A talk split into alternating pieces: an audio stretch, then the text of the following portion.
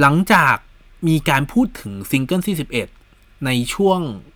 วันที่มีการถ่าย two-shot Warota People เมื่อกลางเดือนธันวาคมที่ผ่านมา ผ่านมา 1 เดือนครับ ตอนนี้ซิงเกิลที่ 11 ถูกเปิดตัวเรียบร้อยแล้ว มีการเปิดเผยชื่อเพลงเรียบร้อยแล้ว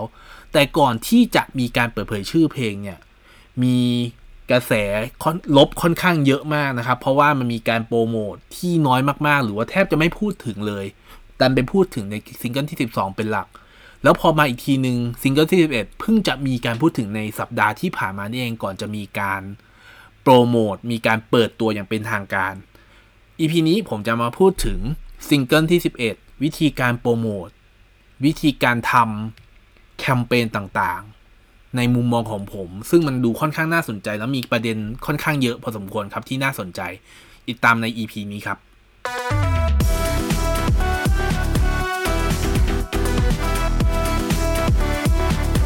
ชลแบงค์พอดแคสต์พอดแคสต์ที่พูดถึงวงการไอดอลในมุมมองของการทำการตลาดและคอนเทนต์ สวัสดีครับ EP ที่ 46 ของชลแบงค์พอดแคสต์ครับ EP นี้จะพูดถึงซิงเกิลที่ 11 ของทาง BNK48 นะครับ ซึ่งเป็นซิงเกิลที่ค่อนข้างสำคัญมากๆนะครับ เพราะว่าเป็นซิงเกิลที่จะมีผลกระทบต่อซิงเกิลที่ 12 เราเรียกว่าเป็นซิงเกิลที่เป็นซิงเกิล general election ครั้งที่ 3 นะครับ หรือว่าการเลือกตั้งเพื่อเลือกเซนบัตสึตามที่แฟนคลับต้องการนะครับ ตามที่แฟนคลับต้องการ จริงแล้วจริง general election มันถูกจัดมา 2 ครั้งแล้วนะครับ แล้วก็ได้รับการตอบรับที่ค่อนข้างโอเคนะครับ เพราะว่ามันมันมันต้องบอกครับครั้งแรกมันเป็นอะไรที่ใหม่มากนะครับ แล้วครั้งที่ 2 ก็คือเป็นช่วงที่ วงเป็นที่รู้จักมากพอสมควรแล้วนะครับ แต่ว่าเราเห็นครับว่าตัวเลขมันค่อนข้างน่าสนใจ แล้วก็มันมีมีการลดลงที่ดูแล้วมันก็แอบน่าเป็นห่วงเหมือนกันนะสำหรับในแง่ของความนิยมในแง่ของวงนะครับ ก็ผมอาจจะไม่ได้พูดถึงเกี่ยวกับตัวเลขที่มันลดลงเพิ่มขึ้นนะครับ เกี่ยวกับการโหวตนะครับ แต่ว่าเทรนด์มัน trend down นะครับ ก็คือยอดการโหวตมันลดลง เม็ดเงินที่ได้ก็ลดลงนะครับ แต่ว่า EP เนี้ยอย่างที่ผมเกริ่นไปในตอนต้นนะครับ ผมจะพูดถึงการโปรโมทของซิงเกิลที่ 11 นะครับ ซึ่งสดๆร้อนๆเลยครับ เพราะว่าเพิ่งจะมีการโปรโมทไปเมื่อเย็นวันที่ 21 มกราคมนะครับ ซึ่งมันคือคือมันคือเย็นก่อนที่ผมจะมาอัดพอดแคสต์ นะครับก็คือเย็นที่ผ่านมานี่เองนะครับซึ่งตอนนี้ผมอัดพอดแคสต์ประมาณช่วงตีสามนะครับของวันที่ 22 นะครับเพื่อให้มันมีอรรถรสหรือว่าผมยังรู้สึกมี feeling ในในการที่จะแบบสามารถบรรยายได้ก็เลยตัดสินใจที่จะมาอัดพอดแคสต์ในช่วงเวลาตอนนี้นะครับสิ่งสิ่งที่ 11 เนี่ย มันมีความน่าสนใจอย่างที่บอกไปครับ มันเป็นสิ่งที่สำคัญมาก ๆ แล้วก็เกี่ยวกับการเลือกตั้งนะครับ แล้วก็ ผมอาจจะเรียกเป็นแบบเหมือนชื่อเล่นว่ามันเป็นสิ่งสำหรับการระดมทุนนะครับ เพราะว่าการเลือกตั้งเนี่ยมันเป็นเหมือนกับแหล่งรายได้หลักสำคัญสำคัญในแต่ละปีนะครับของทางบริษัทนะครับเเพราะว่าเม็ดเงินมันเป็นหลักร้อยล้านนะครับ ต้องบอกอย่างนี้เม็ดเงินเป็นหลักร้อยล้าน จากการโหวตจากการซื้อโหวตของแฟนคลับนะครับสำหรับ general election หรือว่าระบบการเลือกตั้งของวง 48 นะครับ ก็มัน ง่ายมากครับก็คือเราต้องซื้อ CD นะครับเราต้องซื้อ CD แล้วก็ในแต่ละ CD ก็จะมีคะแนนโหวต1โหวตต่อ1 CD สำหรับเมืองไทยก็จะมีเป็นในรูปแบบอีกรูปแบบหนึ่งก็คือเป็น music card นะครับก็คือเป็นการ์ด1การ์ด1ใบครับแล้วก็มีรหัส รหัสสำหรับ vote code เลือกตั้งนะครับ vote code มีโค้ดเลือกตั้งสำหรับไปลงคะแนนให้กับเมมที่เราชื่นชอบนะครับนี่คือลักษณะการ การโหวตของของฝั่ง 48 ในเมืองไทย ซึ่งจริงแล้วมันก็เอามาจากทางฝั่งญี่ปุ่นนั่นแหละ แล้วก็วงน้องๆ วงพี่วงน้องวงอื่นๆ ก็ใช้ลักษณะในเดียวกันนะครับ แต่ว่าอย่างที่บอกผมจะไม่ได้พูดถึงเลือกตั้งไม่พูดถึงอะไรเงี้ย แต่ว่าผมจะพูดถึงในแง่ของการโปรโมทซิงเกิลที่ 11 นะครับ การโปรโมทซิงเกิลที่ 11 ด้วยความที่มันมีความสำคัญมากๆครับ เพราะว่าซิงเกิลที่11 อย่างที่บอกไปก็คือว่ามันจะไปสืบเนื่องจะทำให้เกิดซิงเกิลที่ 12 เกิดเซต กลุ่มของ member ที่ถูกเลือกผ่านการเลือกตั้ง โดยการซื้อโหวตซื้อซีดีจากซิงเกิลที่11 ดังนั้นการที่จะทำให้คนรู้จักมากขึ้น มันก็คือการที่เจ้าต้องโปรโมทนะครับ การที่ต้องโปรโมท ซึ่งอย่างที่บอกเลยครับว่าซิงเกิลที่11 เนี่ย มันมีปัญหามาตั้งแต่ช่วงตอนที่มีการพูดถึงครั้งแรกในตอนวันที่มี Two Shot w a l o t a People นะครับ ตอนประมาณเดือนกลางเดือนธันวาคม เพราะว่ามันมีการพูดถึงอันนั้น แบบสั้นๆ เล็กๆครับ แล้วก็หายไปเลย แล้วพอมาพูดถึงอีกทีปั๊บมันมีการพูดถึงเจอโรเรียกชันไปเลย ซึ่งมันเป็นซิงเกิลที่ 12 มันเหมือนกับข้ามหน้าข้ามตาซิงเกิลที่ 11 ไป ซึ่งจริงซิงเกิลที่ 11 นอกจากตัวเอ่อซิงเกิลที่มีความสำคัญแล้วซิงเกิลที่11มันเป็นซิงเกิลที่จะเป็นการเดบิวต์ครั้งแรกของ BNK48 รุ่นที่ 3 ซึ่งผ่านมา 500 กว่าวันยังไม่มีการเดบิวต์เลย ซึ่งถือว่านานมากๆครับจริงๆมันด้วยสถานการณ์โควิดเลยแหละ มันเลยทำให้มันถูกเลื่อนมาเรื่อยๆนะครับ ก็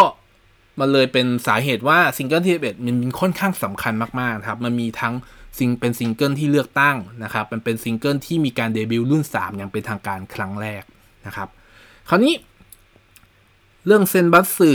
ของซิงเกิลที่11ผมคงไม่พูดถึงนะครับ เพราะว่าจริงแล้วมันมีการประกาศ แล้วก็มีข่าวเผยแพร่มาเต็มเต็มไปหมดเลยครับ เต็มไทม์ไลน์ผมไปหมดนะครับ แต่ว่าการโปรโมทเนี่ยมันมีสิ่งที่น่าสนใจมากๆครับ เพราะว่าจริงแล้วมันมีช่วงสัปดาห์ที่ผ่านมาครับ มันมีการประกาศอย่างเป็นทางการเลยครับว่า จะมีนะครับจะมีการโปรโมทจะมีการโปรโมทตัวที่เป็นซิงเกิลที่ 11 เป็นการประกาศเซนบัตสึแล้วก็เป็นประกาศการประกาศเพลงนะครับ เป็นการประกาศเพลง ว่าจะเป็นเพลงอะไรในวันตอนตอนที่มีการประกาศเขาเป็นประกาศตอนวันที่ 19นะครับก็คือเป็นวันพุธนะครับวันพุธที่ 19 คือกลางสัปดาห์เลยช่วงประมาณ4โมงเย็นนะครับ ซึ่งการประกาศเนี่ยมันก็มีกิมมิคนะครับมันมีกิมมิคบางอย่างที่รู้สึกว่าเราอยากจะเราเราจะสนใจกระตุ้นให้คนสนใจครับ เพราะว่า การประกาศเนี่ยจะเป็นการประกาศผ่านจอหน้าจอ LED คือหน้าจอป้ายโฆษณาครับ แต่ว่าเป็นป้ายโฆษณาที่ค่อนข้างพิเศษมากๆ เพราะว่าเป็นป้ายโฆษณาเขาเรียกว่าเป็น the pan panoramic นะครับ panoramic นะครับ ที่เซนทันเวิลด์ก็ใครจะอาจจะนึกไม่ออกก็คือเป็นป้ายโฆษณายาวๆ ที่พาดไปตามตึกแผ่นใหญ่ ๆ เลยครับ ซึ่งไอตัวป้ายเนี่ยมันมีความมีความสัมพันธ์ บอกมีความสัมพันธ์มีความเกี่ยวข้องกับ BNK ตั้งแต่คอนเสิร์ตรุ่น 1 รุ่น 2 แล้วนะครับ ซึ่งคอนเสิร์ตรุ่น 1 รุ่น 2 ก็คือคอนเสิร์ต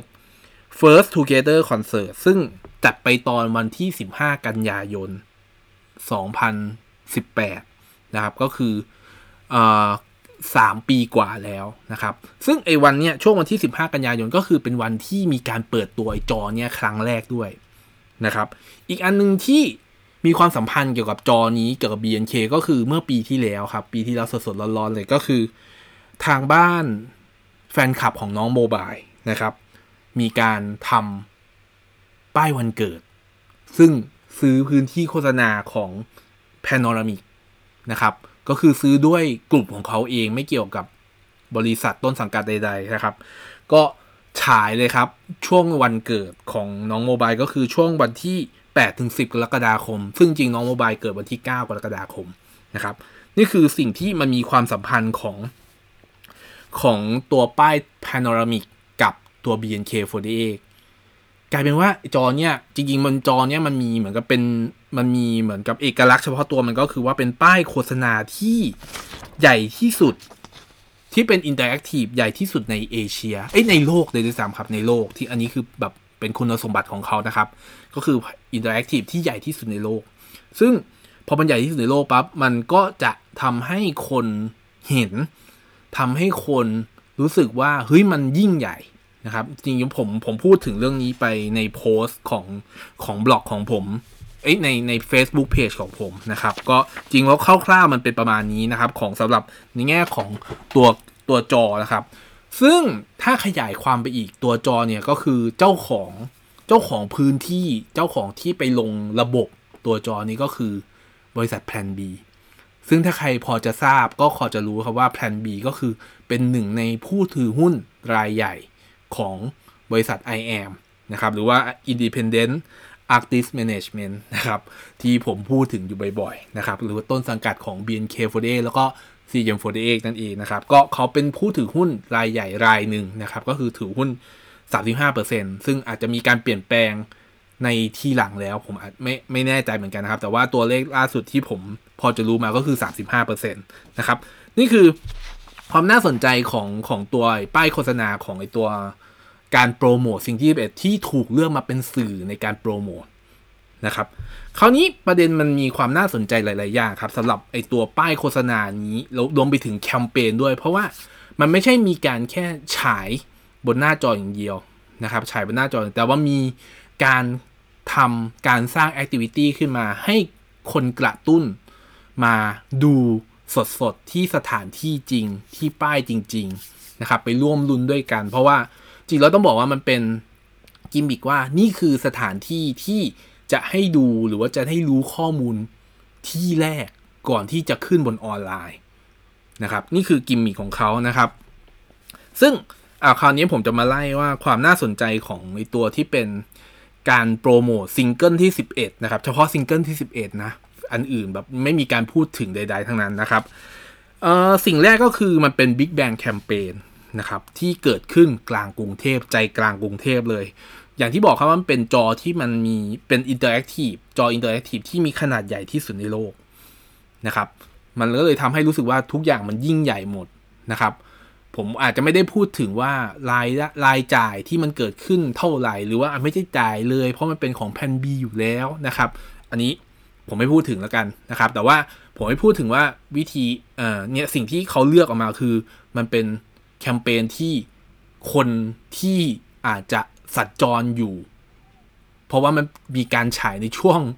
บอกฉายในช่วงพรามไทม์ผมอยากจะเรียกว่าเป็นช่วงรถติดโคตรครับของคนกรุงเทพก็คือช่วง6โมง15 นาทีถึง6โมง20 นาที คือมีการฉาย 5 นาทีตรงนั้นนะครับ นั่นคือสิ่งที่มันเขาเลือกสถานที่ในการฉายในการแสดงข้อมูลครั้งแรก นะครับ อย่างที่สองครับอย่างที่บอกมันเป็นมันเป็นสื่อแรกครับเขาเรียกเขาใช้ตัวสื่อที่เป็น panoramic นะครับ the panoramic เป็นสื่อแรกที่จะให้คนรับรู้ข้อมูลที่ยังไม่มีใครรู้มาก่อน ผมผมจะไม่นับพวกวงในอะไรทั้งหลายนะครับ ที่รอบนี้คือวงในมันหลุดกระจาย กระจุยกระจายไปหมดนะครับ เป็นสื่อแรกที่คนได้รับรู้ว่าเซนบัสสึหรือว่าสมาชิกที่จะมาเป็น member ในเพลงหลักของซิงเกิลที่ 11 เนี่ยเป็นใครบ้าง ก่อนที่จะไอตัวคลิปนี้เหมือนกันแหละ จะมีการเผยแพร่ใน YouTube อีกครั้งหนึ่งใน 15 นาที 10ถึง15 นาทีต่อมานะครับดังนั้นแล้วค่าในโลกของโฟโมครับ fear of missing out คนต้องการรู้ก่อน เขาก็จะมาที่ จอเนี่ยก่อนเพื่อที่จะรับรู้หรือว่าถ้าเขาไม่ไม่สามารถสะดวกมาเขาคือเขาก็ตามดูใน Twitter ตามดูในแฮชแท็กนี้ก็ได้นะครับนั่นคือข้อที่ 2 ข้อที่ 3 ครับ จะทำยังไงให้คนมาดู จริงๆ แล้วความตื่นเต้นมันมีความตื่นเต้นในตัวมันอยู่แล้วครับว่าเฮ้ยแบบมันจอมันใหญ่มาก ฉันจะได้รู้ก่อนใคร เพราะปกติแล้ว การรับรู้เซนบัสสึนะครับข้อมูลเซนบัสสึหรือว่าข้อมูลเพลงอะจะส่วนใหญ่ก็จะอยู่บน YouTube กำหนดเวลาอยู่แล้วนะครับ หรือว่ามีงานจับมือ มีงาน two-shot เนี่ย ก็จะมีการประกาศสำคัญในช่วงที่จบงานนั้นนะครับ ก็จะมีแฟนคลับมาส่ง member member มาส่งแฟนคลับเลยก็ว่าไป แล้วก็จะมีการฉายเป็น VTR พิเศษเป็น announcement ขึ้นมา แต่ว่าอันนี้คือเป็นการฉายให้คนทั่วไปได้รับรู้ ซึ่งจริงแล้วเรามารู้ทีหลังครับว่ามีการประกาศก่อนมาสักพักใหญ่ ๆ แล้วนะครับ อย่างที่บอกเลยครับว่ามันมีความสำคัญแล้วก็รู้สึกว่าจะทำไงให้คนมาดู ดังนั้นแล้วเขาก็เลยทำแคมเปญขึ้นมาครับว่า กระตุ้นให้คนมาถ่ายเซลฟี่กับป้ายที่ช่วงระยะเวลาที่มีการฉายอยู่ก็คือ6โมง15 ถึง6โมงครึ่งนะครับ ให้เซลฟี่แล้วก็แชร์ลงโซเชียลมีเดียของคุณเองด้วยการเปิดสาธารณะ แล้วก็ติดแฮชแท็กลงไป นะครับ ซึ่งทุกคนเขาเหมือนกับจะการันตีเลยครับว่า ทุกคนที่แชร์รูปนะครับทุกคนที่แชร์รูปและมีการลงทะเบียนทีหลัง จะได้รับบัตรจำมือหนึ่งใบ ทันที โดยที่เงื่อนไขก็คือต้องแชร์เปิดสาธารณะนะครับแล้วก็มีการกรอกแบบฟอร์ม ซึ่งปกติแล้วถ้าใครที่ไม่ได้เป็นแฟนคลับก็อาจจะไม่รู้ครับว่าปกติแล้วบัตรจับมือหนึ่งใบ มันคือการซื้อซีดีหนึ่งแผ่น นะครับ การซื้อซีดีซีดีหนึ่งแผ่น ราคาสามร้อยห้าสิบาทนะครับ ไอ้ที่ หลายคนหลายคนอาจจะเคยได้ยินว่าจับมือ8บีเสีย 300 350 บาทก็คืออันนี้แหละครับ ดังนั้นนี่คือเหมือนลักษณะมันคือการนี่คือรีวอร์ดนี่คืออินเซนティブที่จะได้รับถ้าคุณมีการช่วยให้คนได้รับรู้เป็นวงกว้างนะครับ แล้วอีกอย่างหนึ่งที่มันเบิ้ลขึ้นมาก็คือนอกจากการจะการการจ่ายการแจกสิ การแจกบัตรจับมือก็คือ การได้ลุ้นรางวัลเป็นโปสเตอร์ของ member ที่คุณชื่นชอบหรือคุณอยากจะได้ คุณอยากจะติดตาม ก็มีการแจกโปสเตอร์ครับ ก็คืออันนี้จะเป็นการจับฉลากอีกครั้งหนึ่งนะครับ แต่ว่าเขาจะมีแบบฟอร์มให้กรอกที่แบบจะเป็นแบบฟอร์มที่บอกว่าจะแจกตัวบัตรจับมือแหละครับ แล้วก็ให้มีการเลือกเลยครับว่าคุณอยากได้ member โปสเตอร์ของ member คนไหนนะครับเขาก็จะส่งมาให้นะครับ ถ้าคุณเป็นผู้โชคดีนะครับ อันที่ 4 ครับ จริงแล้วประเด็นก็คือว่าช่วงวันศุกร์เสาร์อาทิตย์ก็คือวันที่ 21 22 23 มกราคมเนี่ยก็คือเป็นช่วงสัปดาห์ที่มีการจัดอีเวนต์ใหญ่ ก็คือ Japan Expo ที่อยู่ที่เซนทรัลเวิลด์คือจริงๆ ผมมีโอกาสที่พอดีว่าผมได้ต้องเข้าออฟฟิศครับ ผมต้องเข้าออฟฟิศวันวันศุกร์ที่ผ่านมานะครับ ก็ ก็เลยได้มีโอกาสตอนไปกินข้าวก็คือไปเห็นว่าโอ้โหเขาจัดเต็มพื้นที่นะครับ ก็มีกิจกรรมนั้นนั่นนี่มีเล่นเกมมีโชว์ไอดอลมีอะไรนั้นมีกิจเอ่อมีการออกบูธอะไรต่างๆ ที่เกี่ยวกับญี่ปุ่นนะครับ ก็เต็มพื้นที่ ดังนั้นการที่ BNK เลือกวันนะครับ เลือกวันที่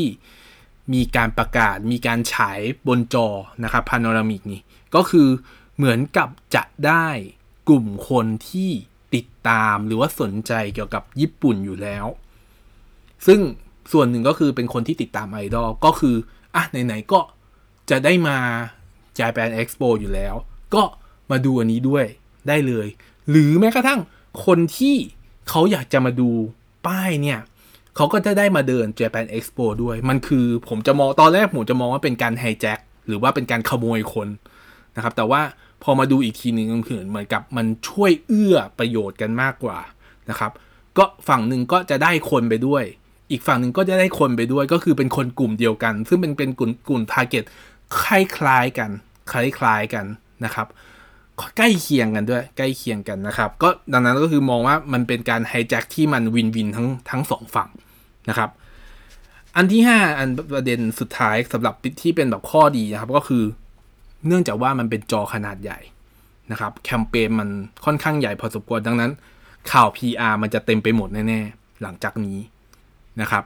เพราะว่ามันเป็นจอใหญ่คนถ่ายรูปคนแชร์รูปนะครับ มีแคมเปญต่อเนื่องกันมานะครับ เป็นซิงเกิล 11 ที่เป็นซิงเกิลที่จะกำหนดชี้ชะตา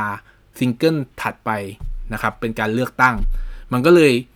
มีเรื่องให้สามารถเขียน PR หรือเขียนประชาสัมพันธ์ได้เยอะ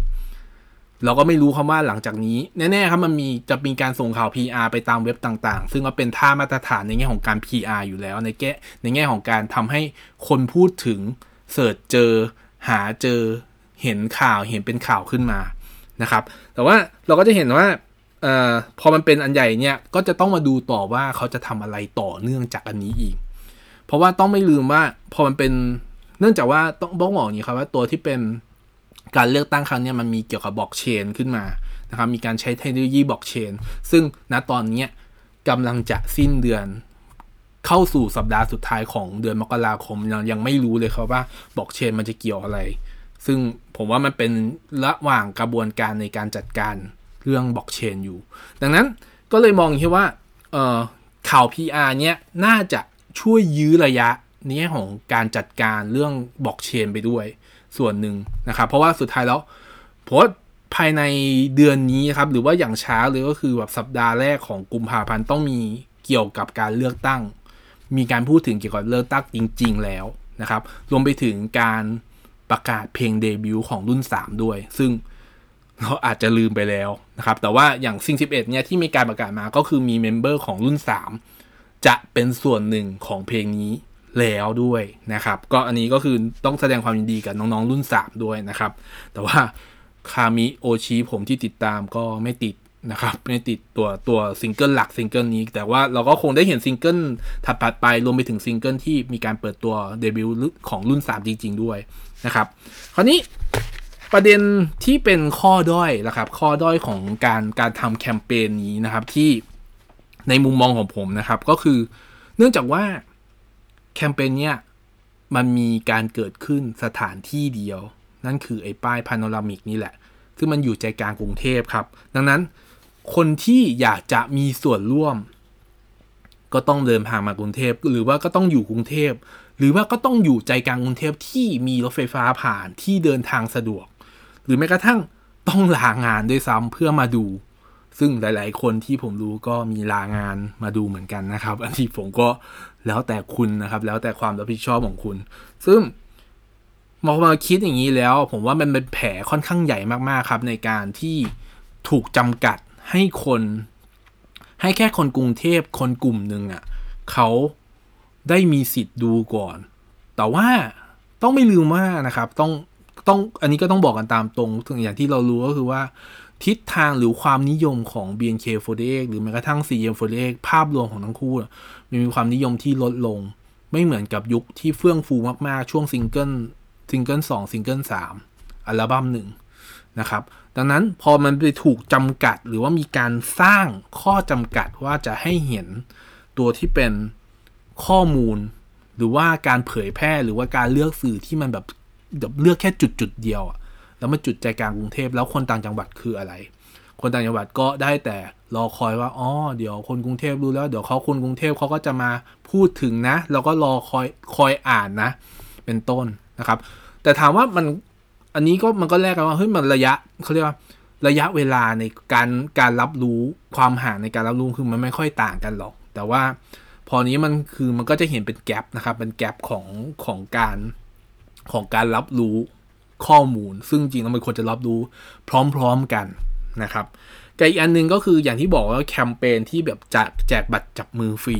นะครับกลายเป็นว่าคนที่จะได้ร่วมลุ้น เนื่องจากว่ากติกาเขาบอกว่าต้องถ่ายรูปเป็นเซลฟี่ต้องให้เห็นหน้าเรา แล้วให้เห็นป้ายณนะตอนช่วงเวลานั้น ดังนั้นคนต่างจังหวัดคือสิทธิ์ก็คือศูนย์ไปเลยนะครับ แต่ เราไม่ลืมต้องไม่ลืมครับว่าแฟนคลับไม่ได้อยู่แค่กระจุกแค่กรุงเทพมหานคร ไม่ได้อยู่กระจุดแค่ใจกลางกรุงเทพมหานคร คนต่างจังหวัดเขาก็เป็นแฟนคลับเหมือนกัน เขายอมนั่งรถยอมนั่งเครื่องมา หรือแม้กระทั่งผมจะยอมนั่งเครื่องไปเชียงใหม่ เพื่อไปจับมือไปหา member คนต่างจังหวัดเข้ามากรุงเทพเพื่อมาหา member มาจับมือที่คุณบอกว่า 8 วินาทีที่แบบเออจับทำไม 8 วิ แปดวิมันเป็นแปดวินาทีที่มันอาจจะเปลี่ยนชีวิตของ member เองที่อาจจะต้องการกำลังใจ ต้องการเอ่อคนที่เป็นแฟนคลับ ต้องการกำลังใจจาก member นั่นคือกลายเป็นว่าคนต่างจังหวัดไม่มีสิทธิ์สิทธิ์เป็นศูนย์ได้แต่มองตาลอย ซึ่งหลาย ๆ คนแบบตาลอยครับ คือแบบ เออไม่ได้เออจริงๆแล้วทำไมถึงจะต้องถูกจำกัดว่า คนกรุงเทพเท่านั้นถึงจะมีสิทธิ์ลุ้นบัตรจับมือฟรี ต้องจะมีสิทธิ์ลุ้นโบสเตอร์ A3 พร้อมลายเซ็นที่เป็นอีกรางวัลหนึ่งนะครับ นั่นคือสิ่งที่มันเป็นข้อด้อยมาก ๆ ครับ จริงแล้วมันมีวิธีการแก้แบบเป็นแบบง่ายมากจริงง่ายง่ายมาก แต่ว่าเขาเลือกก็จะไม่เขาเลือกที่จะไม่ทำเนื่องจากว่าการเปิดตัวหรือว่าการเผยแพร่ข้อมูลเนี่ยมันห่างกันเหลือมนิดเดียวทำไมไม่ให้เขาถ่ายรูปคู่กับอ ตอนที่ฉายใน YouTube อยู่บนทีวี อะไรก็ได้ เพื่อให้บอกเฮ้ยนี่ฉันมีส่วนร่วมเหมือนกันนะ ในการที่จะดู ดูการประกาศผลได้รับรู้ผลเหมือนกัน แต่เขาก็อาจจะมองว่าเออแบบการจับฉลากมันเป็นเรื่องอะไรที่ยุ่งยากหรือว่าเช็คอะไรยาก แต่การที่ให้คนถ่ายรูปปั๊บแล้วก็เช็คแท็กมาดูแบบฟอร์มจะเป็นเรื่องง่าย อันนี้ ผมว่ามันเป็นความคิดคนละความคิดกัน นะครับ ในแง่ของการที่จะอยากจะรักษา หรือว่าอยากจะขยายฐานแฟนคลับที่ไม่ได้มีแค่กรุงเทพอย่างเดียวเท่านั้นนะครับ อันที่สามครับ อันที่ผมค่อนข้างเป็นห่วง แล้วก็จริงแล้วต้องบอกผมไม่ได้เป็นห่วงสักเท่าไหร่นัก แต่ว่าพอมาพอมานึกถึง แล้วก็มีคนมาพูดถึงเนี่ยบอกโอ้ว่ะจริงด้วย นั่นคือการที่ให้คนจำนวนมาก ซึ่งตอนนะตอนที่ประกาศครับผมก็ไม่รู้หรอกครับจะมีคนคนจำนวนมากน้อยขนาดไหน มารวมตัวกันในที่ที่เดียว แล้วมันอาจจะมีเปอร์เซ็นต์การเกิดคลัสเตอร์ ซึ่งเกี่ยวกับโควิดแน่นอน ซึ่งอันนี้ผมอาจจะแบบมองเป็นประเด็นแบบลองๆลงมาเลยด้วยซ้ำเพราะว่าพอวันนี้มาดูจริงๆแล้วตอนแรกผมคาดการณ์ว่าเออคนคนน่าจะมาแบบไม่ได้เยอะมากสักเท่าไหร่นักนะครับ แต่ว่าพอมาดูจริง ๆ วันนี้ปั๊บคนค่อนข้างหนาตาพอสมควรนะครับ ทั้งอยู่บน ทั้งอยู่บนสกายวอล์กที่เชื่อมต่อตรงเกสรพลาซ่านะครับ ตึกอาคารเกสรไปถึงบิ๊กซีไปถึงเดอะมาร์เก็ตนะครับ ไปถึงทาง